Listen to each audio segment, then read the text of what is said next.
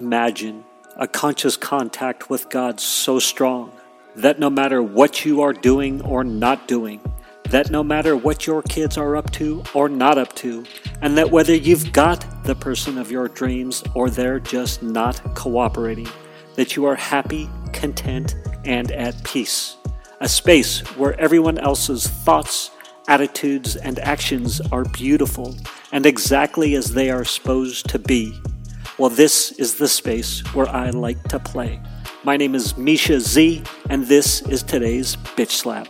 Join me as I shed light on the thoughts, actions, and attitudes that are causing you pain, and we train our minds to go to the capital S inner self, the joy that is waiting for us, the God within.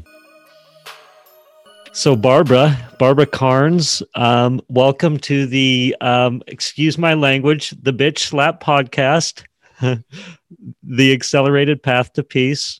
Um, and what my podcast is about are those times where the universe uh, shakes us up, maybe gives gives us a little crack on the melon. Hey, you need to see things differently, do things differently, hopefully from the spiritual side of things, right? Yes.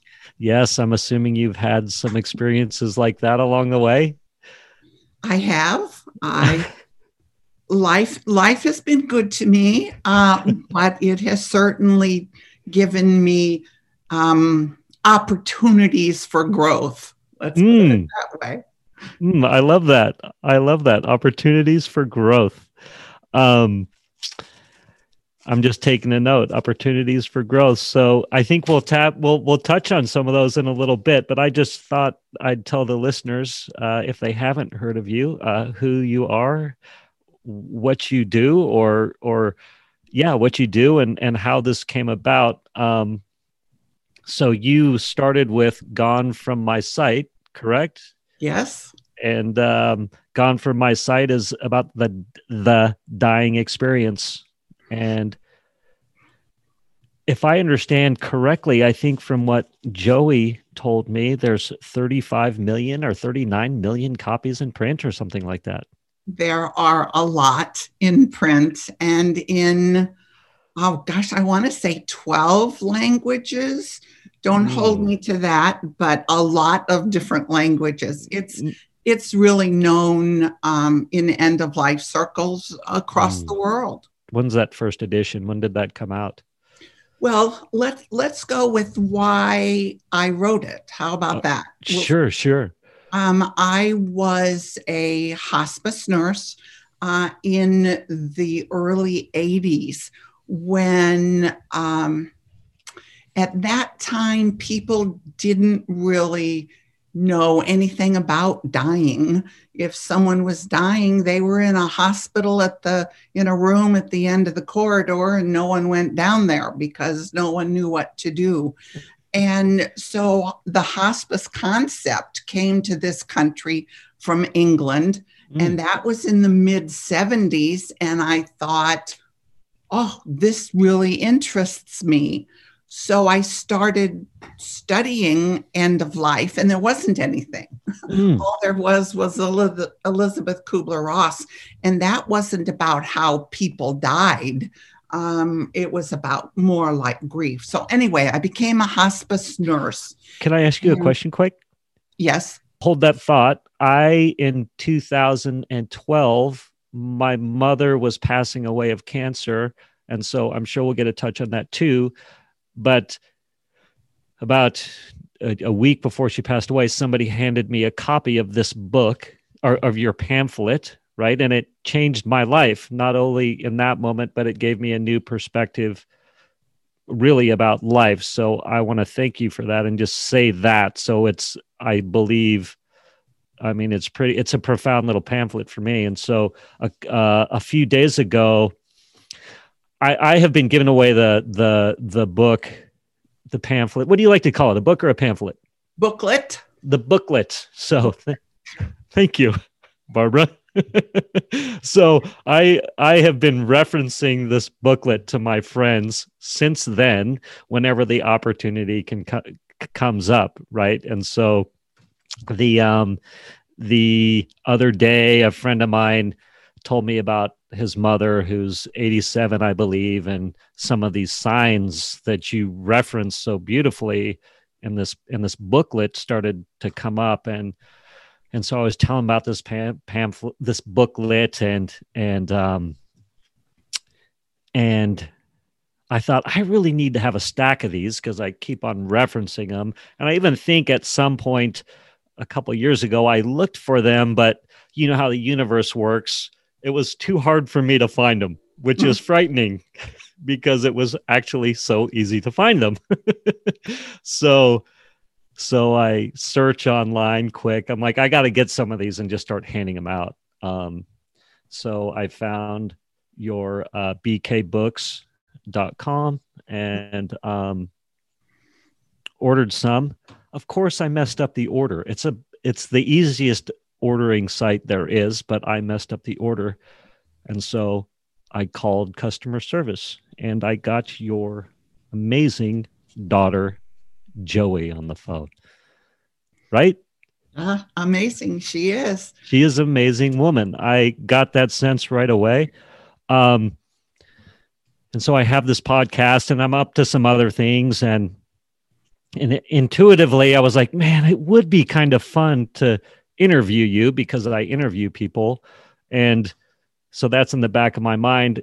And so the universe or God or call it what you will expedited the circumstance by messing up the order. So I got I talked to Joey. She was so sweet.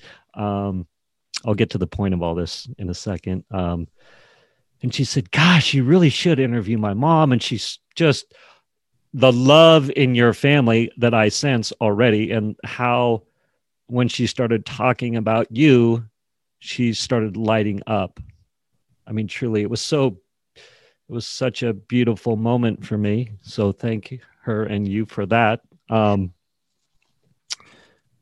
and uh, she sent the books, by the way, and I want to talk about this too. My friend, I care, and I like to go all over the place, so I apologize. Um, but we can talk about that in a second. So, sh- anyway, my the point is I'm talking to Joey, and Joey says this wasn't necessarily your intention that you were a stay at home mom. That's what I was trying to get to. Oh, okay.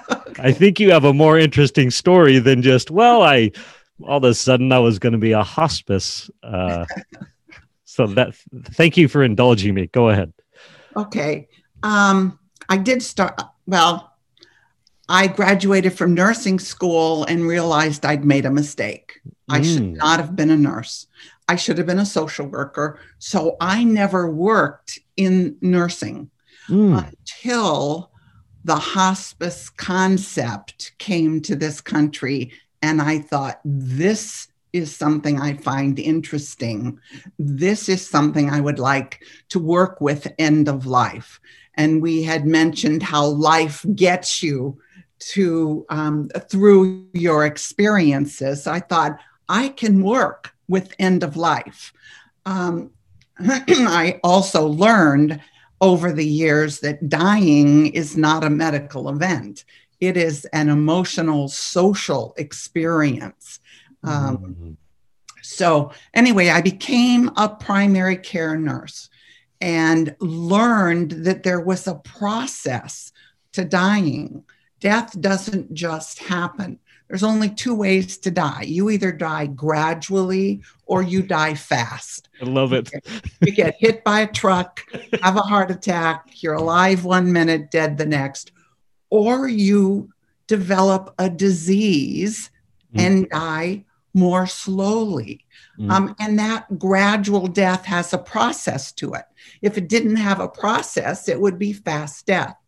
Mm. So one night, as a primary care nurse, I was on call. It's probably two, three o'clock in the morning, and I am with a family in their living room, and I am explaining what mom is doing, dying, and how she's doing it while she's in the bedroom.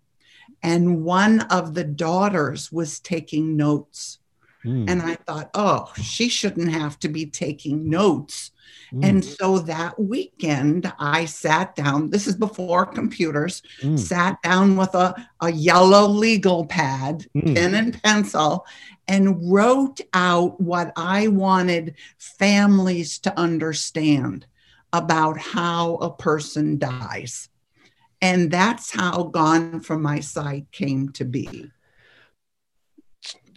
So how many how many people had you seen go through the extended death process at this point would you say when you were inspired to pull out the yellow pad well that would have been I, that was 85 so about four years worth of okay. so hundreds of people being at the bedside in the we had we we had referrals um, earlier than hospice has today so i worked with people for five six months mm. before mm. death came and i i was with them on a regular basis and that's what allowed me to notice that they were all doing something similar and to see this process right up to the moment of death because the moment of death is the is the climatic moment mm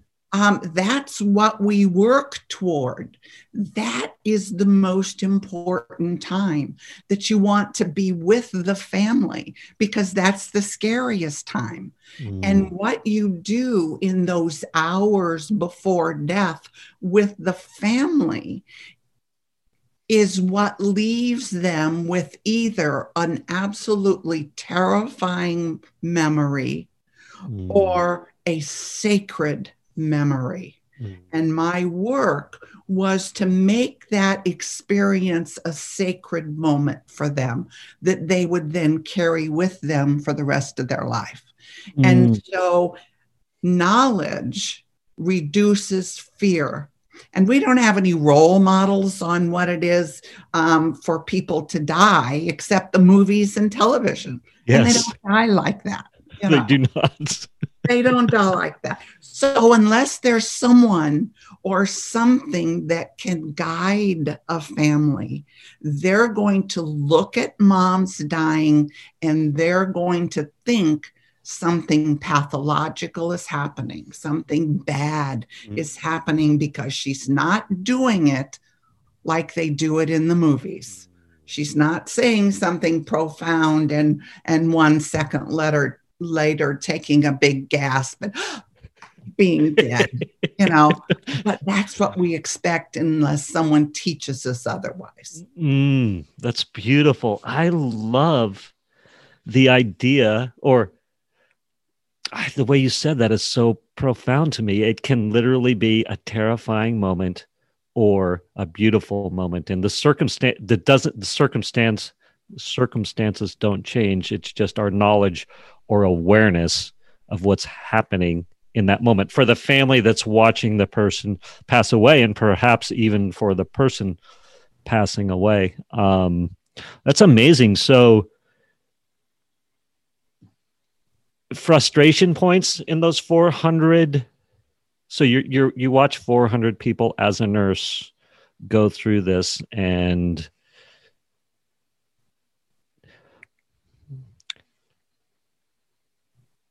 I, I guess it's you're uniquely qualified to hang in there and and um, embrace this process and learn through it and see. So, I think I think that my not being a nurse, working in the medical field, was my advantage because I had no preconceived ideas on mm. what was going to happen or what to do about it. And mm. so, those years before I actually wrote Gone from My Sight were teaching years. That's when I learned how people die. And that's when I, by being there, by watching and noticing that everybody, all my patients were doing similar things. And that hadn't occurred in the medical arena before mm. because the medical model is death is a failure. Um, mm. you know, in the medical model, we do everything we can to keep a person alive. My job uh, was to recognize that everybody dies and that there will be people that we can't fix and that those people and their families need support and guidance. Mm-hmm. And so, um, taking care of someone at end of life is different than taking care of someone who's going to get better. Mm-hmm. But most people don't know that. So, mm. end of life work is judged on how people get better unless we teach people there's a difference. Mm. And that's my job. That's end of life workers' job is mm-hmm. to teach the normal, natural way that the body dies. The mm. body has died it's programmed to die. Yes. From the moment we're born, we begin to die. Um, but it's how we take care of the dying that has changed over eons of time.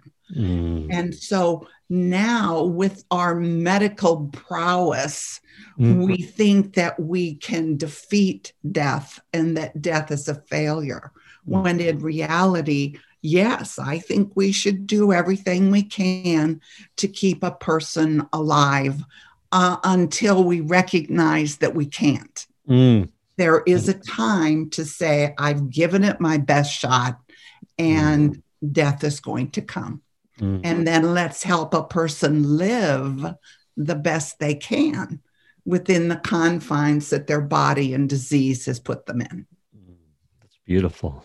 I mean, I, I find that beautiful. I it's so eloquent. I probably scares or horrifies some people, but I I I love that. So when you're working with these 400 cases that that were ultimately going to manifest in this booklet, I don't know the exact number. I, I, I love it. I it's okay.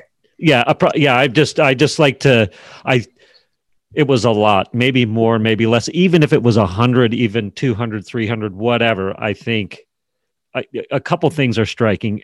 Well let me ask you again. So what's your job title while you're doing this? So i am a, a hospice nurse. So when you were doing the 400 or that group when i'm your, working with dying people. Okay. And so this is before this is before you were an rn so no, no I was a registered nurse working for a hospice. Okay. In the early 80s. Okay. When hospice was just just becoming. It wasn't Medicare certified. Mm. It wasn't recognized by the mm. medical establishment. It was outside of the medical model. Mm. And it mm. was done mostly with volunteers. And our the hospice I worked for uh, was the oldest hospice in Kansas City, mm. and it had two nurses. Um, another nurse and myself. I eventually became the director of that hospice mm. uh, and left actual pa- direct patient care. But my knowledge came from roughly five years of direct patient care. I got it. I got it. And then are you do you feel like when you're in that 5 year I'll frame it that way from now on that sort of that 5 year time period that you're onto something let's say? Or are you like wait a minute I'm I'm in the middle of something that's brewing and this is amazing? Or are you in survival mode or?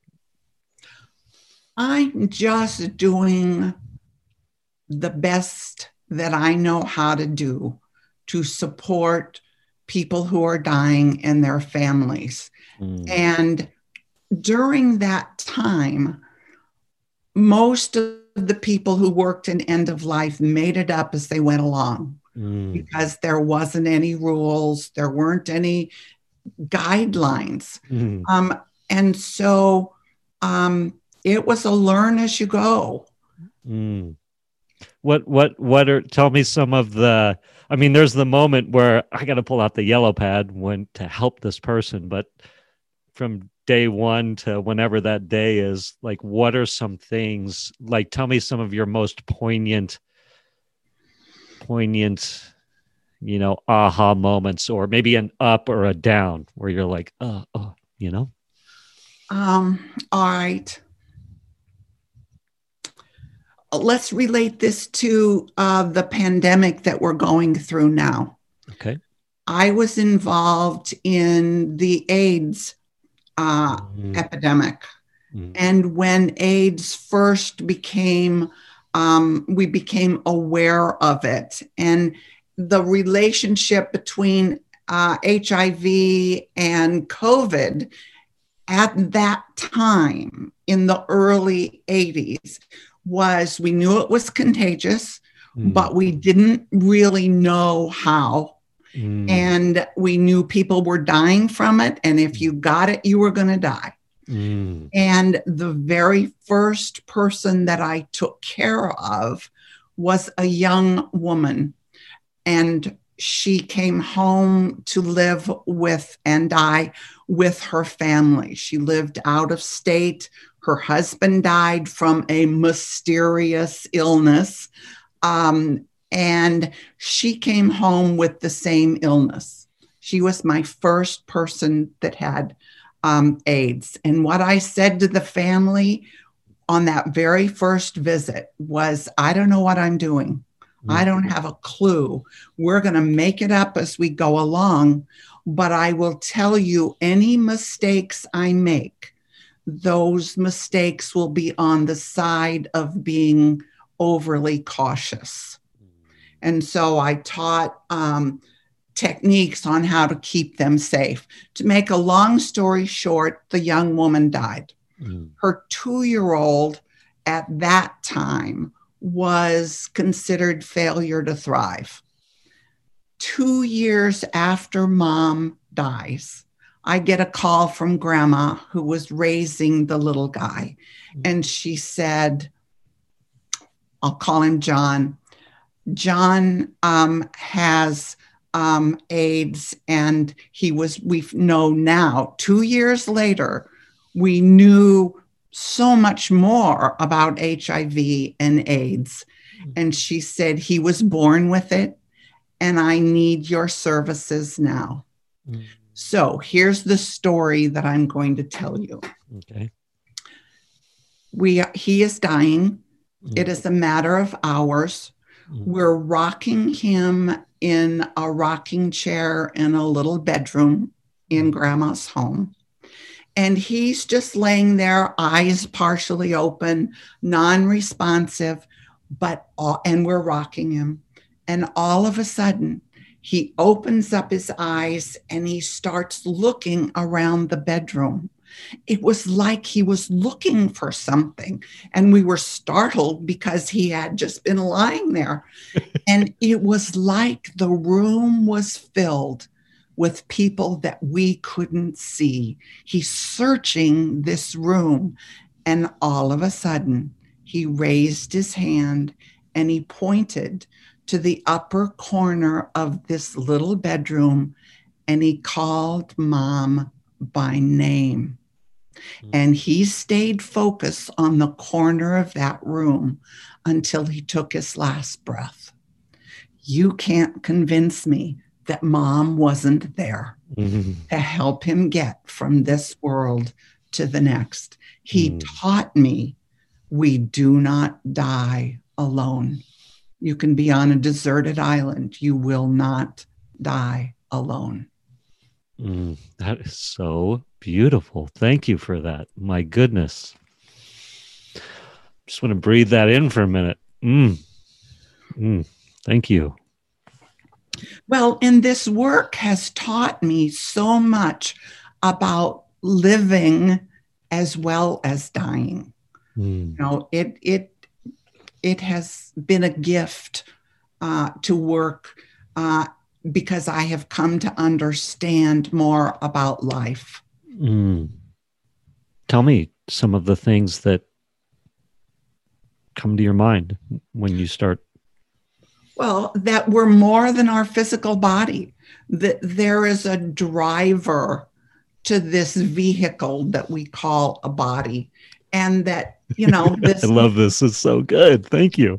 Go. this driver can get out of our car and that's all this physical body is is the Mm. vehicle that we use to get around in on this planet and as as the dying process um, kicks in um, the driver is actually releasing its hold on the Mm. physical body Mm. and um, that that process is um, months before death occurs we we stop eating gradually we start sleeping more we start withdrawing from this world we really begin building our place in the other world Mm. and and that working with dying has just taught me so much about um, about living and that it's more than just day to day what what my body does. So let's run with that for a minute. So so clearly you you perhaps and we'll say this with a complete lack of judgment. So let's strip judgment off of this, but perhaps you, you with your experience of of as you said with John to see that hey there's there's somebody there to guide him to help him transition to the next and and and that perhaps I mean, when I hear you say there's more to this life, I'm thinking, yes, I'm attached to all sorts of silly, stupid things that help me miss the point of life, perhaps. So is that what you're saying? Or or there's more to life? Or I, I think tell me what when you say I uh there's so much more to life is what you said. okay Yes. well we tend to to think that we are born we experience and we die Okay. I mean, and that that's kind of how it works. We're born, we experience, and then we die. Yep. Okay. Um, and some people believe that when we die, that's it. It's over. Yeah. What working with death and dying has shown me, and I'm choosing my words carefully, Yeah. I have come to believe that we are more than our physical body, and that um, just simply put, I have seen so many people who are dying talk to and see people that have died before them Mm. that I believe our loved ones who have died before us come to help us get from this world to the next. Mm. And over a period of weeks before death, it's kind of like we're building our, we're letting go of this world, but we're Mm. building our place, so to speak, in whatever that other world is. I love I that. think in the weeks to even months before death, on an internal level, and we may not share it with anyone, on an internal level, we're processing our life. We're saying, What have I done? Who have I touched? What has it all been about? And Mm. we we withdraw because our work becomes this internal processing of what was life for me about and you you know that's work done by one and that's us inside and that's i believe preparation for our dying Mm. It's interesting. Um, I just have this thought of people who suddenly die, right? Like the quick Mhm. y- death yeah.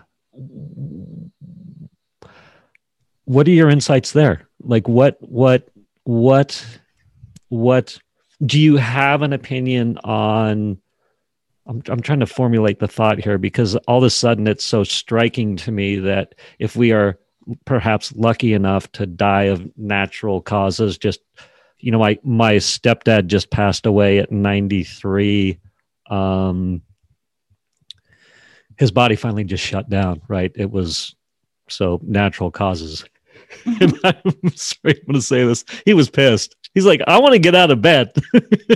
And it's like there's nothing we can do. No physical therapist is gonna is going to um alleviate the situation. And he was like i'll tell you what's interesting. And i say this with love and I, it's so clear to me that i project my experience onto other people. So i look at bob who's passing away and and i'm interpreting interpreting it as though he's upset about he's going to pass away and and and these things. And i'm like that's probably just me still not come to the terms with the fact. I mean i get closer all the time but not coming to terms or being upset that my ego is going to go away and all these things but um any comments on that before i go on? Well um i think you probably we do project we watch um what's going on outside of us. Yeah. and of course we we internalize it um, and and think about it from who we are. Yeah. You know, we do that with everything. Yeah. That's being human. Yeah. So, yeah. And lo- yeah you're good. That. you're good. Yeah. Thank you. Thank you. Of course. I i so bob who's a beautiful man and just you know it's i was lucky at this point or i, I would say i was lucky to have uh, the stepdad experience. So someone steps into my life when they're 13 when i was 13 years old you know so i didn't have the uh, 0 to 13 experience to cloud my perception of the father figure. Um, so uh, bob you know he had what i would say was a was a very a, a, good life let's call it you know had kids you know was of, of service to my mother and me as far as you know just being loving and all these things and and you know saved enough money and you know left things to his kids and had a great career. And then it was very profound to me that at 92 or 3 my perception was is that he was still like there's more to do. This is baloney. Like this has happened too fast. Um you know what i mean? It was like i was like what? Anyway. Okay what i want to say is there are dynamics to dying. Mm-hmm. we are going to die the way we've lived. We are going to die according to our personality our personality doesn't change just because we're dying. Actually, it intensifies. So if someone was kind of outspoken in living, then they're going to be very outspoken in dying. Okay. If they're laid back, easygoing in living, they'll be little marshmallows in mm. dying. So you look at a person's personality and you will just watch it intensify in the months before death. Mm. In the mm. weeks before death, they're withdrawing and you're not going to have much personality at all. Yeah. But in the months before death, and if he didn't have an, an active disease process, yeah. being just old, he began the dying process years gradually his body was shutting down. Mm. Gradually, he was going through um, his body releasing. He was gradually dying. Mm. It's just that that process takes longer when there isn't an active disease process. Mm. I love that. Thank you for that. Um, I was thinking about my mother who passed away she passed away of cancer. That's when I was introduced to this book, booklet, excuse me. Um, tail end of 2012 and i was think my mother was a force right? A personality. And and um the way you said that there'll be that moment where that personality perhaps intensifies as as and i love that insight. Thank you so much for that. Um that's beautiful insight. Um but i was thinking of my mother and when she passed and um she she was stubborn and i say that with love.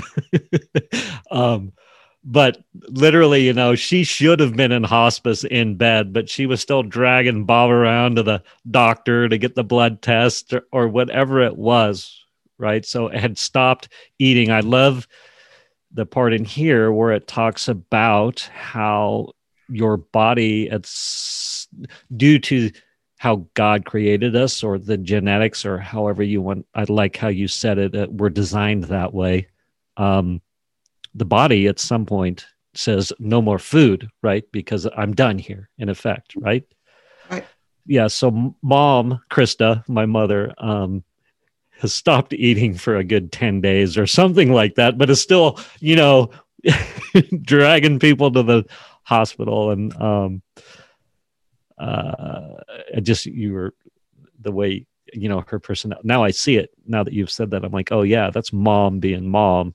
Uh, you know, up until the end. Um, but uh, I have more mom stories, but I'll save them. We'll see if they have an opportunity to come up. But so there's the like the you get a die of old age, you get to have a disease that perhaps you know uh, uh, kills you and so you get to experience uh, more of the you know the the the death cycle. W- what's your opinion on the like the sudden death cycle? I don't know if i'm saying that right. So the way you talked about john you know being guided what about the person that dies suddenly. Thoughts on that? Or uh, I, I know this is there. I'm not sure if there's a question in there. I'm just interested in your perspective. Well, fast death is that you're alive one minute and you're dead the next. I mean, it's just that simple, but it's also extra hard on us, the survivors, you know, because gradual death, old age, or disease mm. is an opportunity to do and say that which we want to do and say. It's a gift of time, the opportunity to interact and know that this person isn't going to be here very long. Mm. With fast death, um, it's an accident you mm-hmm. know the the body wasn't preparing to die. Something interfered with life yes. and that person is gone. So there's no mm. process to it. Mm. you're just alive one minute and dead the next. Mm. and so it's, it's oh go ahead. Sorry. And it's a shock to not to everyone. And i would guess that it's a shock to the person that died. Oh, what? just happened here? is there in the other side or whatever it is? They're like, wait a minute. Thank you for that. Um, so my mother, um, I'll talk about the food thing for a second. So my mom's passing away of cancer, and uh, I live in Encinitas. She lived up in Berkeley with Bob, uh, my stepfather, and my mom was 70 years old. Um, and uh, it's a couple weeks, maybe five, six, seven days, somewhere the time frame that within that two week period of till she's uh, uh, gonna pass away, and and um, there's the frustration that she's not eating anymore, right? And and um, you know, Bob Bob, I'm about to get on a plane, and Bob's like freaking out. She can't eat everything I feed her. She throws up, and we're trying to figure out what to, to, what, uh, you know, what she can eat. And she's in this process too, trying to placate everybody. Yes, I'll eat. And, um, again, my perception that she's, you know, trying to keep people happy until the until she's gone. Um, and so this was the moment for me. So I'm like, well, I'm on my way up there. I'm on a plane. It's clear the end is near. I'll be there. I'll see you in a couple hours or whatever. Jump on a plane, get up there. And so actually, Bob and I had this beautiful moment of we're like, maybe smoothies are the answer, right? Maybe.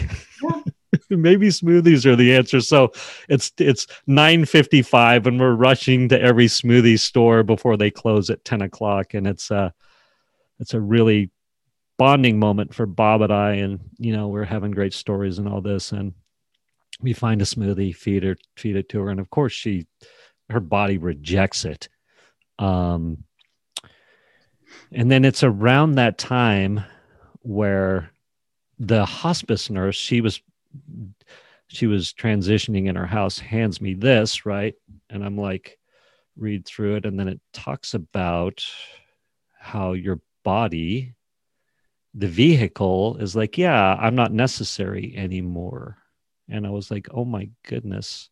And that's where this dropped in. And so, very fortunately, that last seven days, let's just call it, I can't remember the exact time frame, went from being, how did you say it, uh, terrifying to magical, right? Because, yeah, my mom is j- just in in an expedited period because she was so f- such a force of nature. So i got to see like perhaps three months in seven days is the only way i could say it um but uh, yeah so she starts disconnecting from everybody right? She's like hey i i'm transitioning and you guys are keeping me here on the earthly plane so stop touching me I want to go to the room, my room. I don't want to eat anymore. Um, and it can be so hard on the living because, well, it seemed to me from I had this moment of being able to see the whole dynamic from a step back of how, you know, Bob's trying to comfort her, he's trying to be comforted, and how but she's like no you're keeping me to this plane. And so it feels to the living like you're being rejected. Right? Can you speak to that? Am i talking about that right? Or is that is that what you see a lot or or you saw a lot or? I um you're you're talking about the withdrawal of the person uh, who's dying.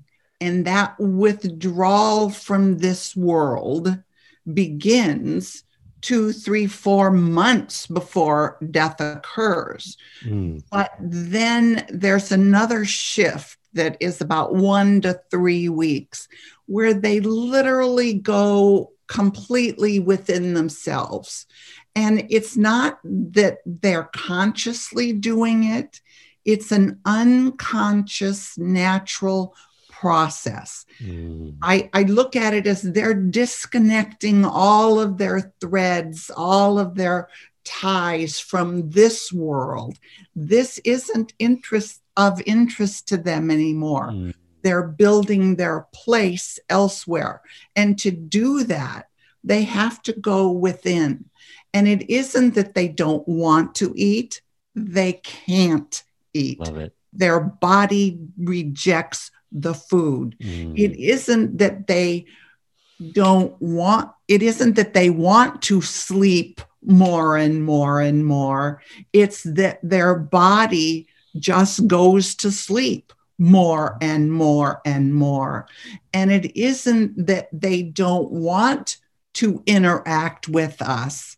It's the body that's disconnecting and it's going within that driver that we talked about is is going within and preparing to leave and so everything that your mother did mm. was normal mm. was natural was how people die mm. she couldn't eat she wanted to to disconnect and not mm. consciously yeah it's unconsciously. I love that. Okay. You know, it's just like we breathe unconsciously.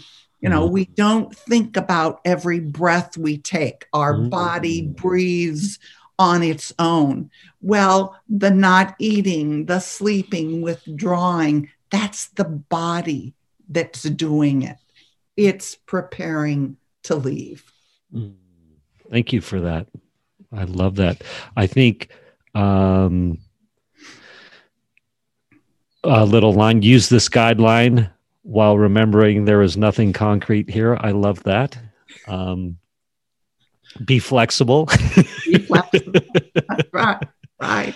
um, I'm just going to read this paragraph if that's all right. I just, uh, uh, if the following signs were, is that all right if I read a paragraph real quick? Okay, Sure. awesome. If the following signs were to be put on a timetable, a very flexible timetable, we could say these changes begin one to three months before death occurs.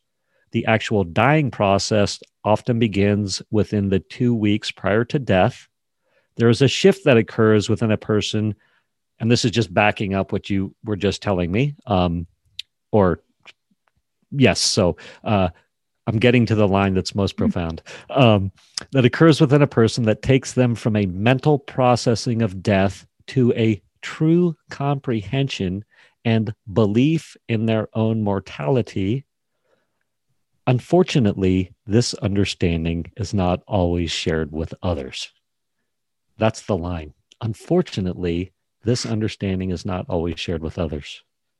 Can you address that line? Well, in the weeks before death, a person is so withdrawn from their body. They're sleeping most of the time. They're not making sense. They're talking to and about uh, people and things that we don't understand. Um, they're sleeping with their eyes partially open. They're often agitated, restless, picking at the air. They are not uh, in a place where they're going to have a profound conversation with you about what they're experiencing. Thank you. I love that. You want to, you know how I read that line? Okay, tell me. And it's, it's, I, I look at it because as I've had the opportunity to try to share the wisdom in this booklet, people reject it. They're like, oh no, mom's going to eat. oh no, we'll get her back on her feet. Oh no, she will accept my love. Right.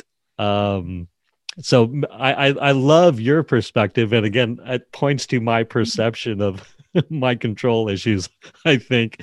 Uh, but I, I was hoping you could address that a little bit, how how the denial of the of the family that's going to live perhaps can make the process more frustrating for for everybody Well, Yeah.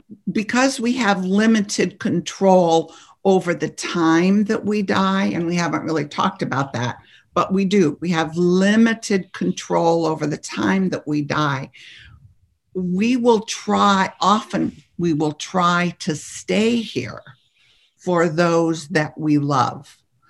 Um, and so when a family is is in denial, when a family is having a very very hard time understanding that it, mom indeed is dying, Mm, then mom will it'll often make her labor longer because she will try to stay here.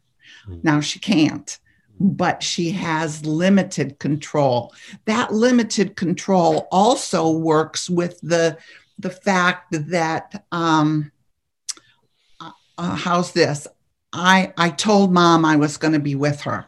I told her she would not die alone, and I stayed with her for hours. And she didn't die, and she didn't die, and I was there loving her through it. And I went I went to pee, and while I was in the bathroom, mom died. You know, and it's like, wait a minute, if I had just waited I'd have been there. And the thing is, mom would have waited also. Okay. You know, so we have limited control over mm. the time that we die. Mm. And so when families are really having a hard time, um, that almost says that the person's staying here. They're trying. Mm. So let, that leads me into something I think is important. And that is in the hours to minutes before death. When the person is completely withdrawn, they've gone within, and they are in labor and they're actively dying. Know that a person can hear you. Mm. I hmm. believe a person can hear you even in the moments following death and mm. that's kind of going out on a limb there but i mm. think we don't know for sure when the driver of the car leaves the area mm. so i encourage everyone who is there at the bedside in the days to hours before i think death is coming to go in alone and talk to the person that's dying. Now, they're not, there isn't going to be a conversation because they're laying there breathing slowly, they're in labor, they're not responding. Remember, we mm-hmm. don't go from like in the movies saying something profound. So they're they're not responding. Mm. But you talk and say what's in your heart. Talk about the good times, talk about the challenging times, say your goodbyes, mm. um, and know that the person can hear you. For a death in the home, following that death, then I also have each individual go in and spend time alone with the body because that's going to be the last normal, natural time that you have with this person that died. And to again talk to them. You can crawl in bed with them, you can hold their body, do whatever before the funeral home comes because that's your last opportunity to say goodbye in a natural setting. You know what? Thank you for that. Um, after Bob passed away, he was in his bed in his house in his favorite room, you know. Um, and Lori, his daughter, uh, who else was in the room? I think Waylon, my young son, um, my younger son, who's 18 now, a couple of us were just sitting there having a natural, normal conversation as he's like over my shoulder.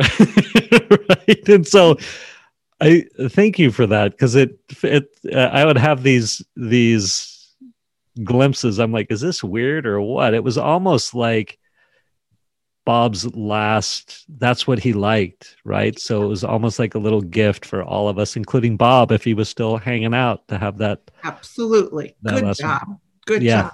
Thank you. Thank you very much. thank you for that. Um, so I kind of had this idea in my head, and I think that you are definitely squashing that idea that um, if someone's trying to disconnect from the earthly um, uh, sensations so they can transition. Um, I almost felt like it was a disservice talking to the person who's dying, maybe in that last couple of days or last hours, because you're actually holding them back or don't touch them, or it sounds like I'm totally missing the boat on all of that. Yeah. The, um, have, ha, have everyone in there you can mm. talk. You can have the dog, the cat on the bed. You can mm. crawl in bed. Each person needs that opportunity to say goodbye. Mm. But then sit in the room, look at the scrapbooks, tell mm. stories. Um, Even while they're still alive in the last hours, days, whatever. Absolutely. Mm. Absolutely.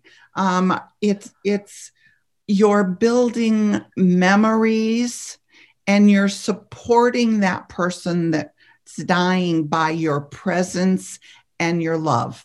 Mm. And, you know, um, you can have the lights on, the shades open. You know, you don't have to have a dark room with a candle going just because someone's dying. Um, it is a communal social event. It is not a medical event. Mm. It is about people and support and loving that person who's leaving. Mm. Mm. Thank you. Thank you for that. That's beautiful. And thank you for.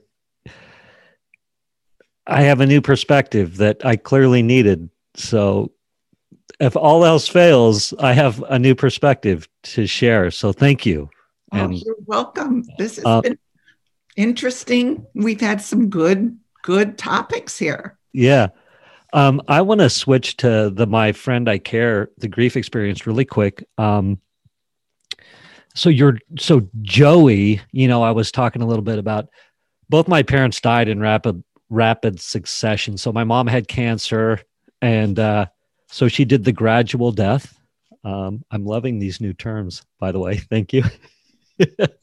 Two weeks later, cell phone rings in the afternoon. I had just been texting or emailing my father, Hey, I have a crush on a new girl or whatever. And he's like, Oh, that's great. Or you said her name. He's like, You haven't said a girl's name in years or whatever he said. So phone rings that afternoon from dad's cell. And I'm like, Oh, hey, dad. And, and, uh, excuse me. Uh, he goes, uh, This isn't your dad. This is Tom.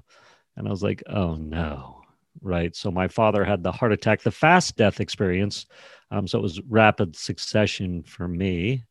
And um, stepdad passed away, what, in June of 2020 of just uh, natural causes. But where's the little note? But Joey was so sweet to me. I ordered 40 of the gone from my sight booklets, and Joey sent me a nice little handwritten note and said, "Well, you know, my friend, I care. Maybe read this for, you know, oh. because you're, yeah, because of, you know, my parents and the grief and such." And I just want to talk about that for a second. I, I'm very struck by Julia.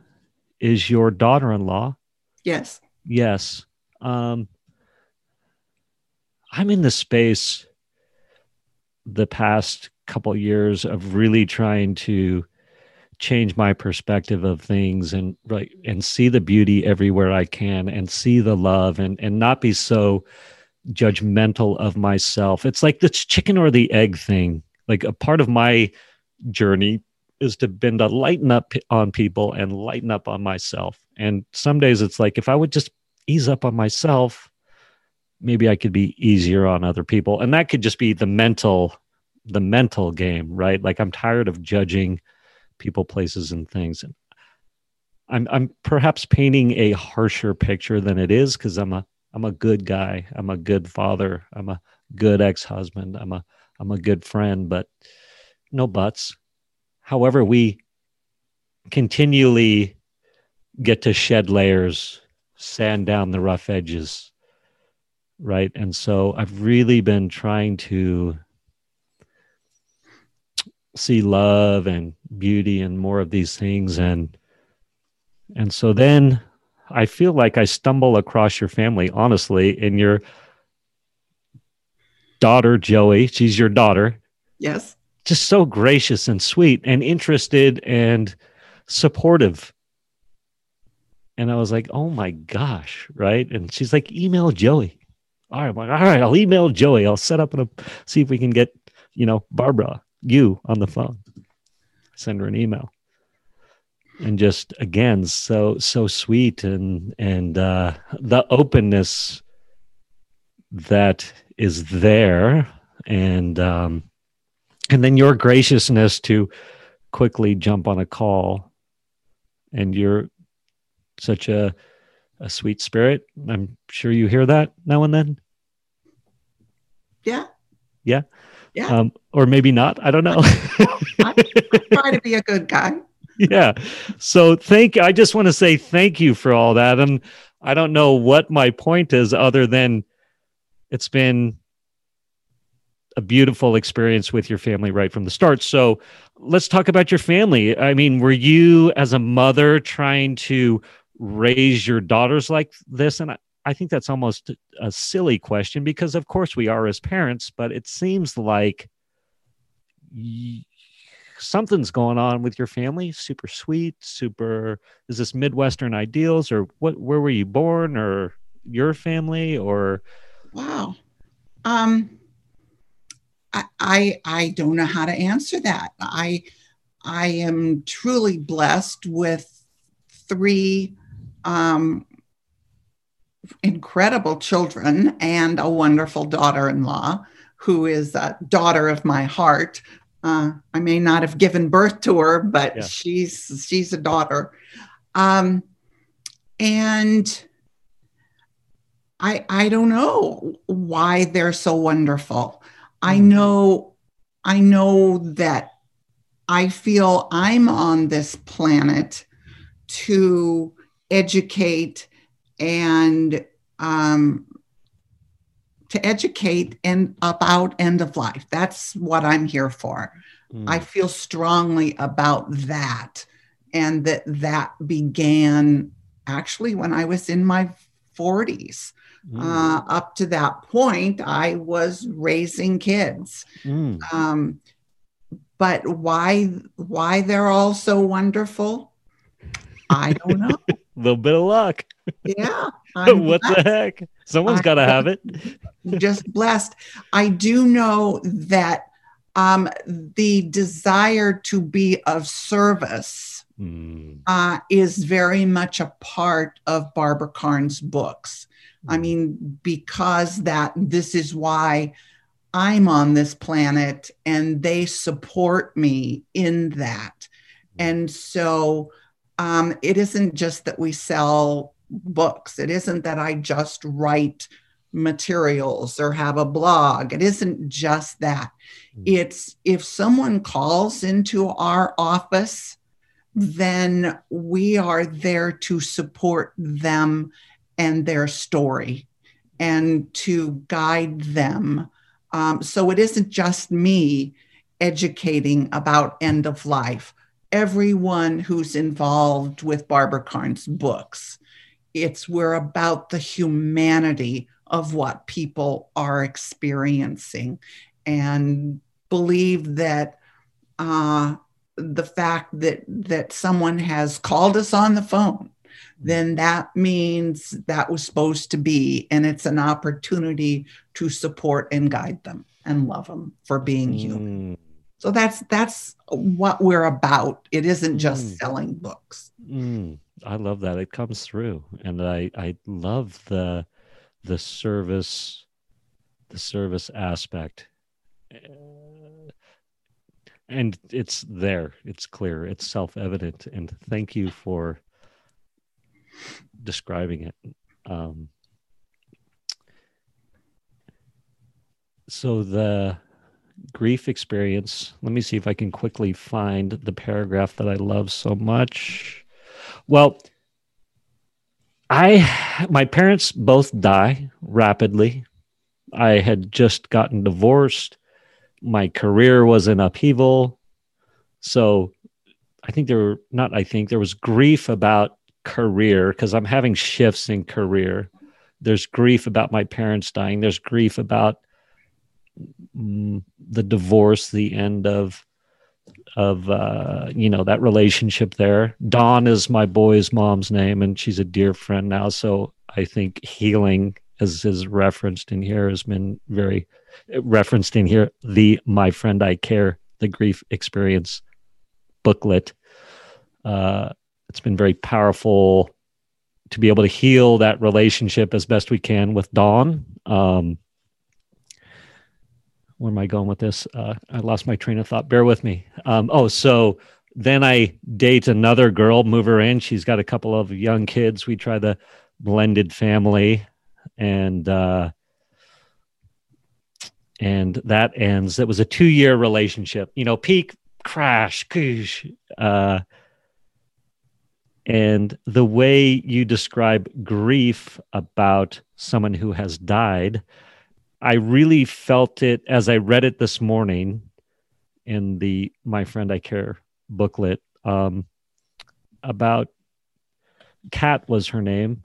About when Kat and I broke up, I was almost, uh, uh, it was like a death. I was just like, oh my gosh, the full grief experience as I'm reading this was about the death of that relationship. And so, can you talk to that a little bit? Um, Absolutely. we we experience many deaths and you you touched on them there's you lose your job that's a death of a, of a job you mm. move to a different mm. place it's a death of where you live there the death of relationships there's um with covid right now you know that the death of our freedom to come and go there's mm. all kinds of deaths that we experience every day in our life that we're not even aware of but we're grieving mm. and we mm. grieve the same way for all of the deaths and we mm. tend to think of well if a if a person physically dies yes i will grieve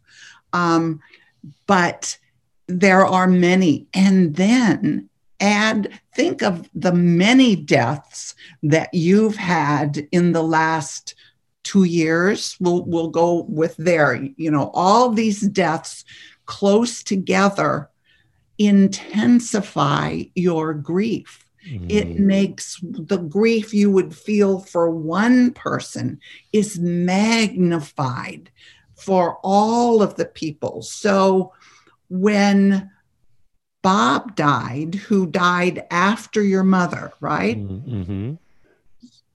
Bob's death triggered the grief that you feel for your mother. Mm. And so now you're not only grieving consciously for Bob, but unconsciously, you're grieving for your mom also, and you just don't realize it. So grief builds upon itself with each death. And that happens whether it's a job or what kind of marriage, whatever grief it is. Grief is a whole bunch of emotions mm. all rolled into one package that we call grief. And, you know, you can be angry about something and all of a sudden go what am i doing? Why why am i feeling this? Right. And, i just broke my pencil lead what's going on? Yes. And that is you know you're channeling your grief unconsciously through that ang- emotion of anger. Mm. thank you for that. Um, I I want to say something in regards to that. So, in I've been in recovery for decades, um, and so part of uh, the recovery sort of frame or optic or the way the lens is like anger is bad, right? And so I think when I think, and I'm still trying to sort through it. Um, it's like finding healthier ways of of releasing that emotion or that grief uh, outside of anger because anger can be so dangerous for somebody who's in recovery let's say.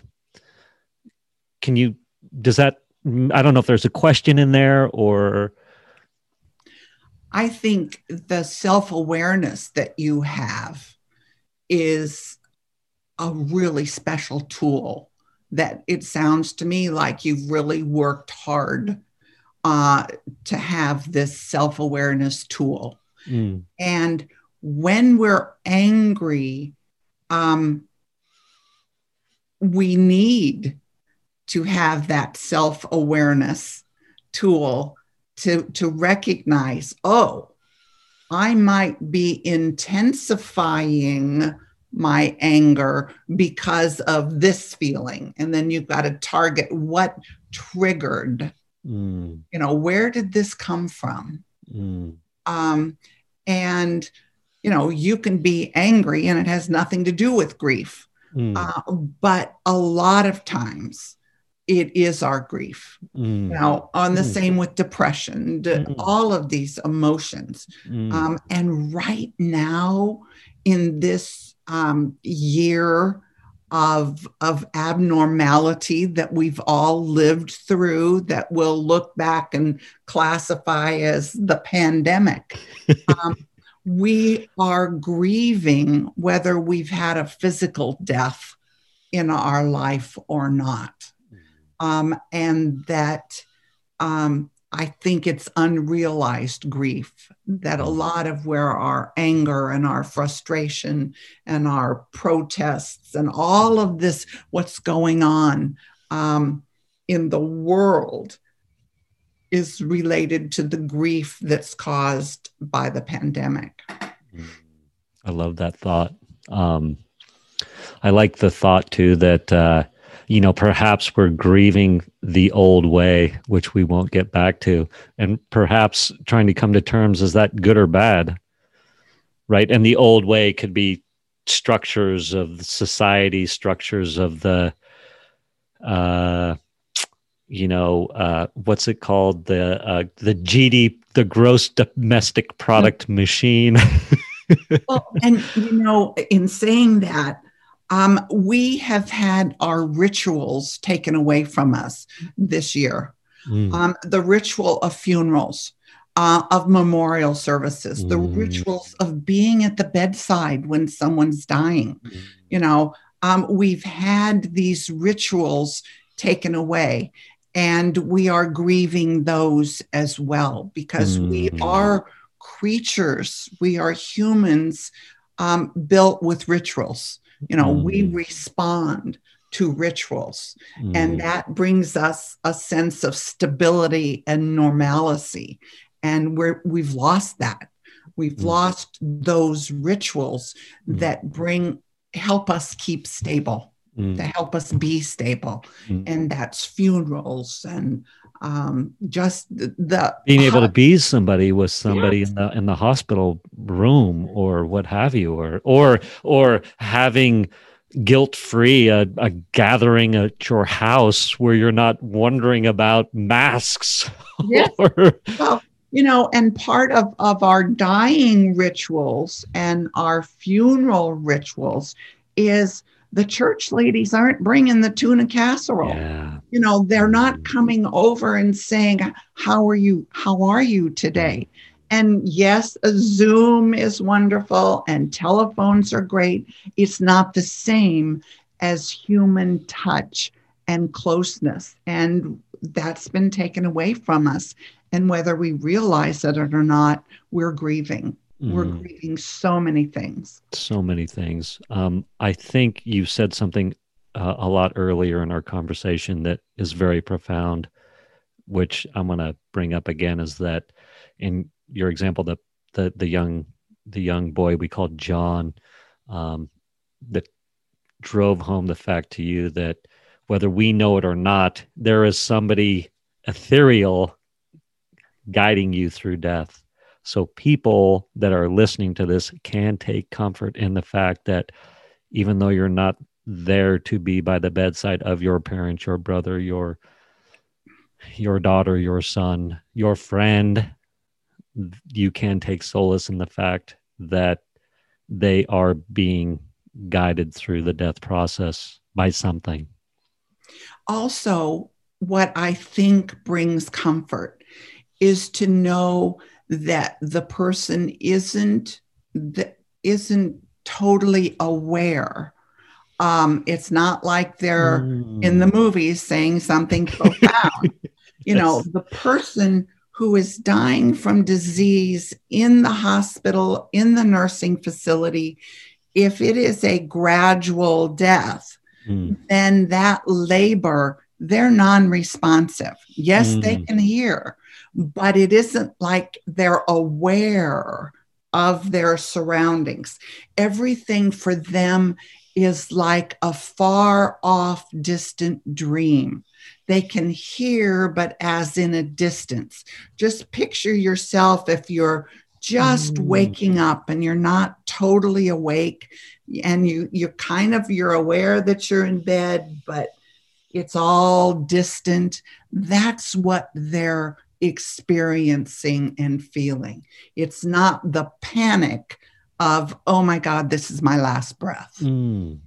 And if I'm hearing you say this as well, is that um, perhaps if we can let go of time and space for a moment to pretend as if the dying party is next to you when even though they're at the hospital if you just act as if then you can both experience the natural progression so glad you brought that up because here's what I suggest and have been suggesting for a while is if you can't be with your special person in the days to hours before they die, or even if it's weeks, I don't care how long it is, mm. sit down at home in your favorite recliner, close your eyes, and picture in your mind your loved one in bed asleep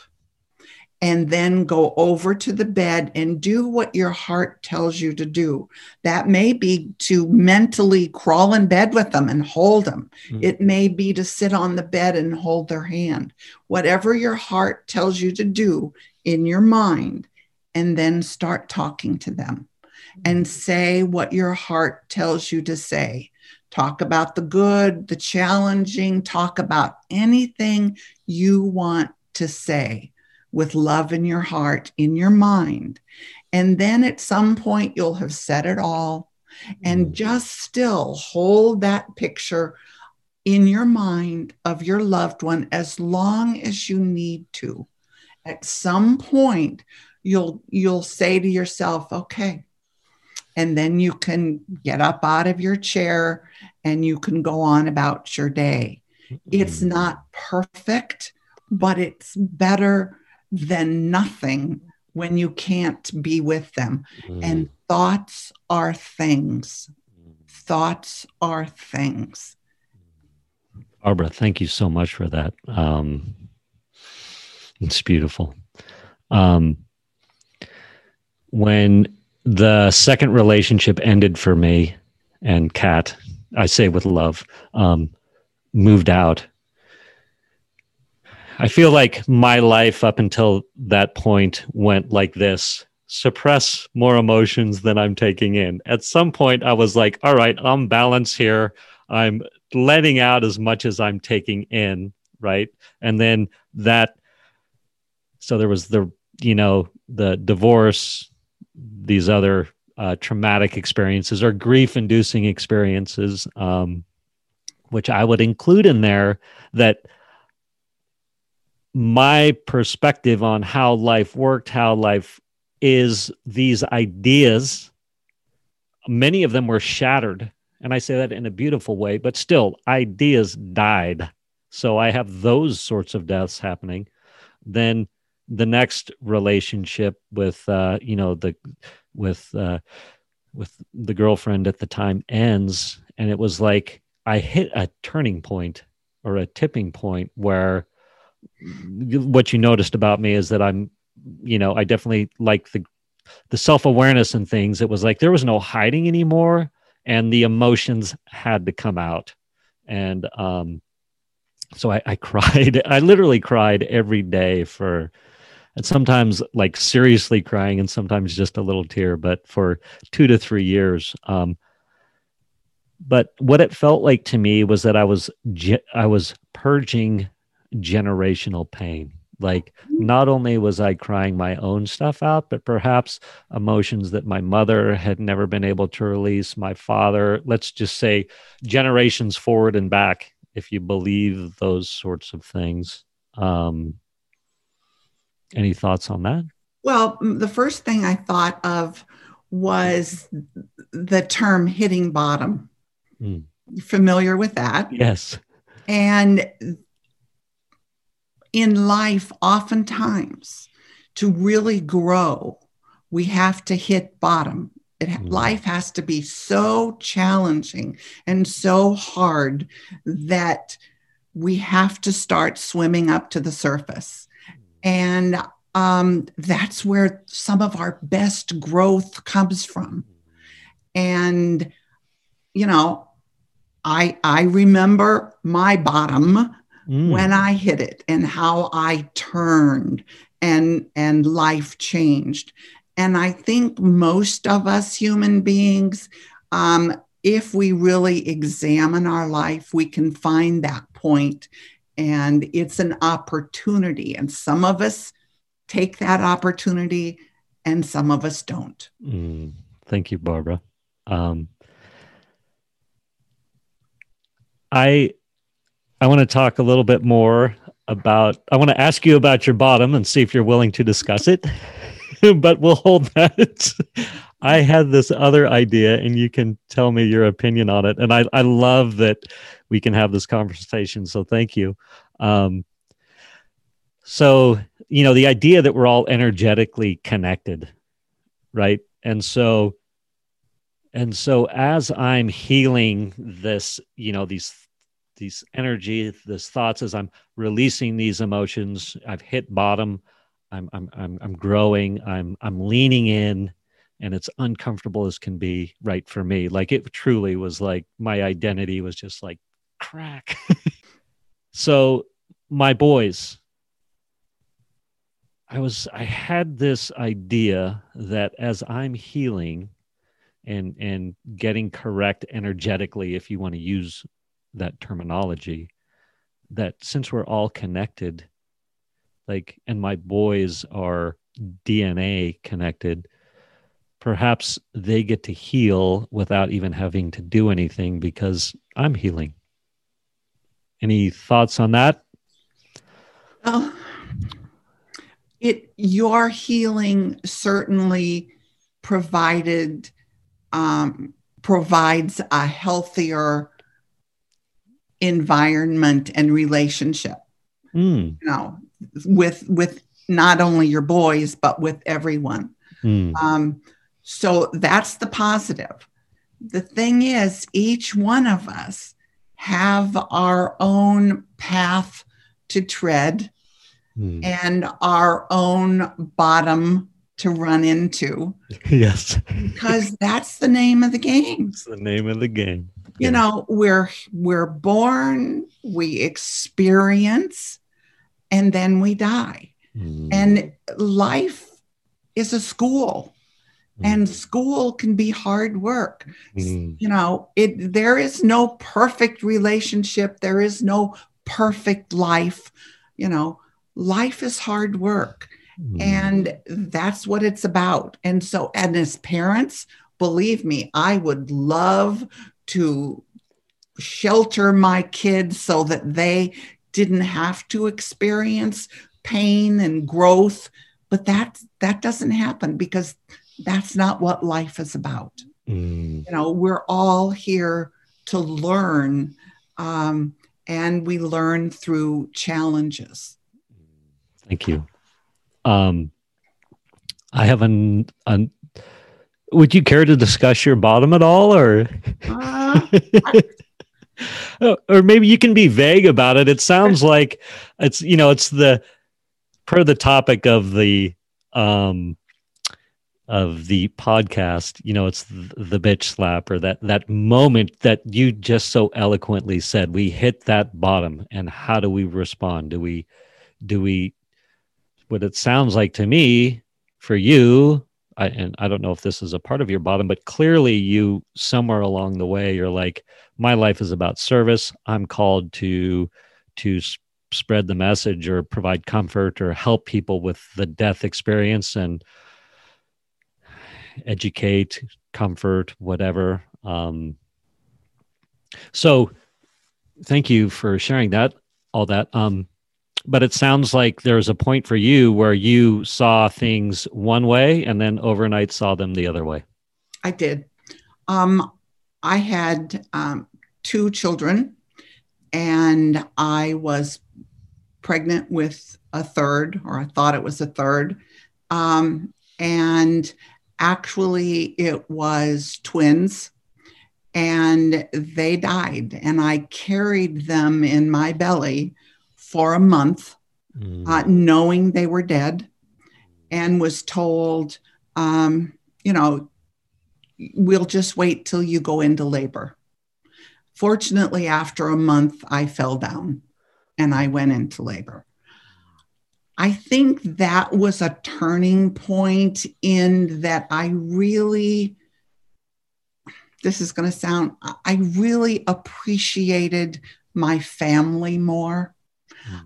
Up to that point, you know, oh, I'm going to get pregnant, and I did, and I'm going to have, you know, three children, and life is going to be perfect and wonderful. Mm. And that loss taught me that I didn't have control over what was perfect and wonderful, and that life doesn't always go the way you want it to. Mm. And I think that was the turning point of me asking, what is life all about? You know, mm. what what am I here for? That was when I started asking questions. Mm. And it was through um, years of self-awareness study and and I think I read every book you could find and it was what's the what is life about? Mm. And that was in my 30s. Mm. Um, and I think that that loss, that experience uh, of being that close to death, literally carrying mm. it in me, mm. um, is what was my hitting bottom and mm. turning point. Mm. Thank you so much for sharing that with us. Um, did you have a sense as you were uh, being a mother and, you know, uh, so we've got uh, bottom, you get to be a mother, a stay at home mom, I think you said, right? Mm-hmm. And then you get to uh, embrace this uh, hospice opportunity in that space between bottom and hospice opportunity? Is there turmoil in you or do you have a sense that something's coming or this is where you're reading all these books and it's an, an amalgamation of all that or? It was a, a growing time. It's like i spent those years figuring out for me what life was about and it was you know do i want to be a chaplain so i went to the mm. to um uh, to become a chaplain and after a year and a half uh, mm, nope that's not it um and you know just was looking and i was so thirsty for knowledge about mm. what what is life about mm. and so from the point of hitting bottom to um, to the mid 70s. Mm-hmm. Um, I reached a point where I was teaching self awareness classes. Mm. Um, and hospice and that philosophy just kind of slid in mm. and into all this knowledge.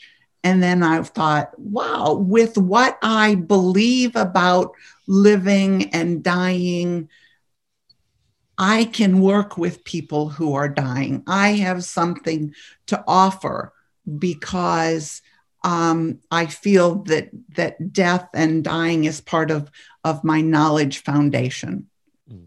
and so that I kind of gravitated toward that. Now I look back at my life and it all comes to this point. Everything that happened has happened to get me to where i am today and how i can be of service. Mm-hmm. i just you know when when you're swimming and you're in the water you don't realize how close you know where you're going. Yeah. Tell me tell me uh, two questions. Uh um quick what what are your what are the two or three books that stand out during this growth no, thirst for uh-huh. knowledge time? Oh my. Um okay. I just found this this yesterday the day before i was going through my tablet of of of book ebooks that i've read and came across Illusions by Richard Bach. Mm. And I thought to myself, if I had to be on a deserted island, I would take this book with me, and I've read it many times Mm. because it gives a, per, a different perspective on what you see and what you're living. Basically, everything is an illusion, nothing is what it appears to be. Mm. Um, and so that to me is a really profound, easy read, little paperback book, easy. Okay. Uh, but I loved, I loved that book. Um, you know, I, I studied a course called Shusta, which is an ancient wisdom three year course, which opened my eyes to to life. Um, and and then that? S S H U S T A H. Okay.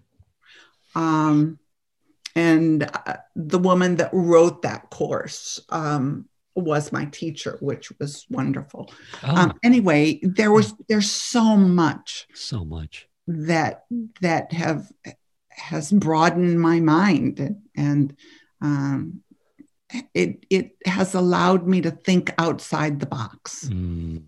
and i think that that's important to be Mm. able to look beyond just the the structure that we tend to live in Thank you so much for that. And thank you for being willing to think outside the box. because uh, I, thank you. It's, it's, uh, the payoff is clearly the tentacles are g- g- expanding. Um, I like the illusions too. I love the thing of what you said about illusions. Um, you like everything's an illusion, which on one hand can be so horrifying, but on the other hand can be so freeing, right? If we're like, wait a minute, all this is an illusion. These things that we attach to are, it's not even real. Like if I'm really willing to learn into that, to really willing to lean into that, there's tremendous freedom on the other side. Yes? Oh, absolutely. I mean, think about how we interact with people. I mean, that's an illusion. You know, I can say to you, um, oh, I don't want to, ins- okay. Um, Consult me. It's okay. Go ahead. I, I'm just using this as, an- as an example. I can say to you, I think your hair coloring is just the coolest thing. yes. And in my mind, I can think, oh my God, what has he done? You know, that's the illusion that we have all the time. Mm, And and and yet we take, you know, you may now think, oh my gosh, she doesn't like my hair. What am I gonna do? You know, and we we take and we take illusion as and we take it and treat it as real mm, and there is nothing really quote really? Um it's all illusion. It's all illusion. yeah. Oh, that's this planet.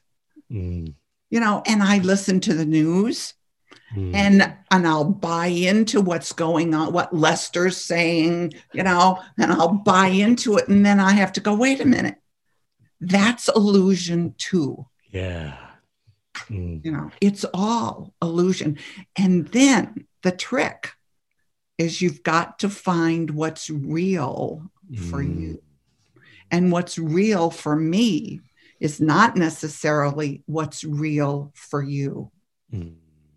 and that's why we're on this planet That that's is what life is about awesome. Thank you for that, Barbara. That is awesome.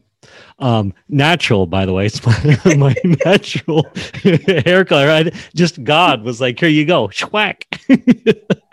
It's, it's funny. I um, I I've always wanted to grow out my hair, and it's taken me uh, till this age to uh, have the willingness and the fortitude to um, to to do it. Um, it's been a lot of fun. It's been a lot of fun. Uh, so uh, I have another thought that I think you might enjoy. or question. Um, so, you know, I used to have when people would be have conviction, such as yourself, about uh, uh, the other side or greater things or God or whatever your belief is. Um, since I couldn't comprehend it myself, like at all, or didn't have the willingness to to go there, um, I wouldn't believe it was real. I was like, you can't believe it because I can't see it. Does that kind of make sense? It does. We all do that. yeah, yeah. Yes, it's a mistake. Yeah. Yes. So I came across, and I think it's either in the Bhagavad Gita or the sutras. I think it's the Bhagavad Gita, where the thought is like, look, until you can lean into death and and face that and try to grasp it as best you can, you will have no conception of what's on the other side. And I was like, well, that's an interesting concept. Right. So that was a big turning point for me. So I was like, yeah, I had a, a teacher at the time who was like, meditate on death. And I was like, meditate on death. You know, this was around the time that my parents died and all that. And, and so, excuse me, I found that or I am finding that the more I embrace death, transition, all these things, and lean in and really like uh, the illusions that you discussed, um, like I'm starting to get glimpses of the other side. So, someone such as yourself that's been, you know, had the bottom that you had where you know death was involved i mean on a on a on a literal level where you're as you said and I, I say this with an open heart that you were carrying it around with you um and then you get to to do you know be on the front of the hospice revolution shall we say which still seems to be in swing and is badly badly needed i think just the the frontline hospice workers like have been all such patience, love, caring, profound. Um, like the heart that's involved in that is beautiful. So thank you for that. And any hospice person listening. Um, so you have experienced lots of death or educating educating uh, people about it. So I'm like, wow, you must have some insights into the other side. I guess is the point of that little rant. Tell me about that. Well, I I do have my belief, my illusion. Okay. Um, but I don't share that because I don't want someone to get caught up in mm. my belief and have it be different than theirs mm. and have them say, wow, this is what she believes and it's contra to what I do. And then they negate everything, all of my teachings. So I don't talk politics and I don't talk mm. religion. I love that.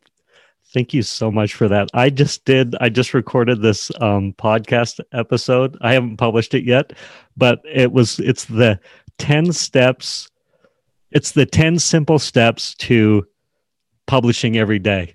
All right. And uh, step number, uh, hold on, bear with me. You'll see what I'm talking about. Oh, step number three decide what you are willing to talk about. Yeah there you go. There you go. I love that. So thank you for that. And I appreciate that. And I appreciate the fact that I know that you have insight and that provides comfort to me, even though we may not discuss it. So thank you. Well, and you and I can discuss it off the record sometime. I love that. Thank you, you so go. much. Perfect. Um, we are clocking in at a at an hour and 37 or 40 minutes or something like that like what what what I, i'm going to hand the reins to you you've so graciously followed my lead like what do you feel like we've missed anything or what what Go ahead.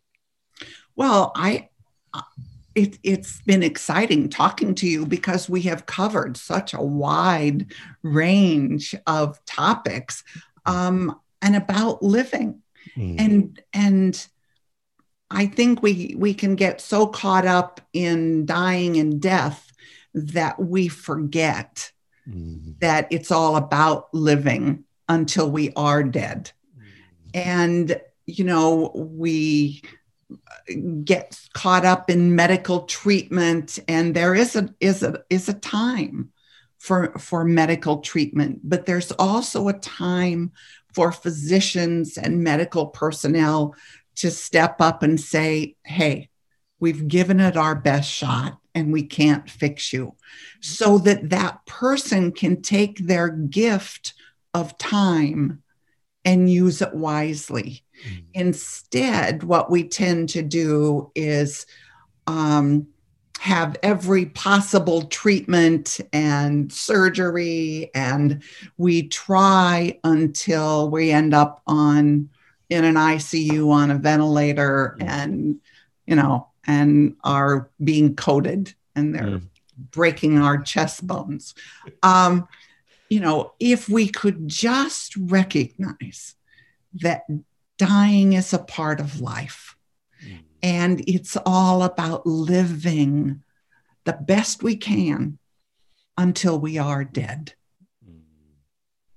Mm. Mm. Thank you so much for that, Barbara. Um, I think that's a great place to end. Um, what I'm going to do is I'm just going to uh, stop the recording, but we can talk offline for a minute. Yes? Sure. All right, fantastic. Thank you so much. You're welcome. Barbara. Barbara and I are, are back. I um, realized I had one more question, and you had said something. Uh, you know what's gotten you to what's gotten you to this point, and then you implied or that hey, there's next. So what what what's next? Do you feel like your your path of service to the world, the community, your family? Like what what do you see as next? Well, um, what I do now is I do um, what I call Q and A's, which are question and answers with um, anyone who wants them, literally across the country, whether it's a hospice agency or um, church groups, um, and I do podcasts. So I'm I'm educating. I, that's my role now is is to educate. Um, I'm working on a course, an end of life course um, for whether it's end of life doulas or volunteer training, um, just the, the basics of what I've learned in these 40 some years. Mm. Um, and, and the focus is not medical, uh, because as I've said, dying is not a medical event. So it's um, what I think people can bring to end of life. So education, that's what I'm here for. Fantastic. And it seems like there's plenty of medical support out there. There's probably absolutely a need for what you're talking about. Um, so I recently interviewed uh, a fledgling end of life doula. Any, how can people find you? People who would like to participate in your Q and A's, or, or uh, maybe uh, jump into your course, or be a part of the course that you're creating, or any of these things you just discussed. Well, you can go to the website, which is bkbooks.com.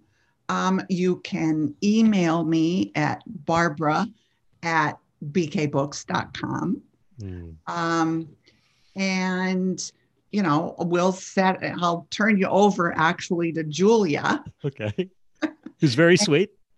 who's yes, who's dear, and she'll set us up uh, with Q and A's um, or a podcast if you want to do that. So mm. whatever I can to educate. Um, and COVID is has really put me in the upstairs playroom.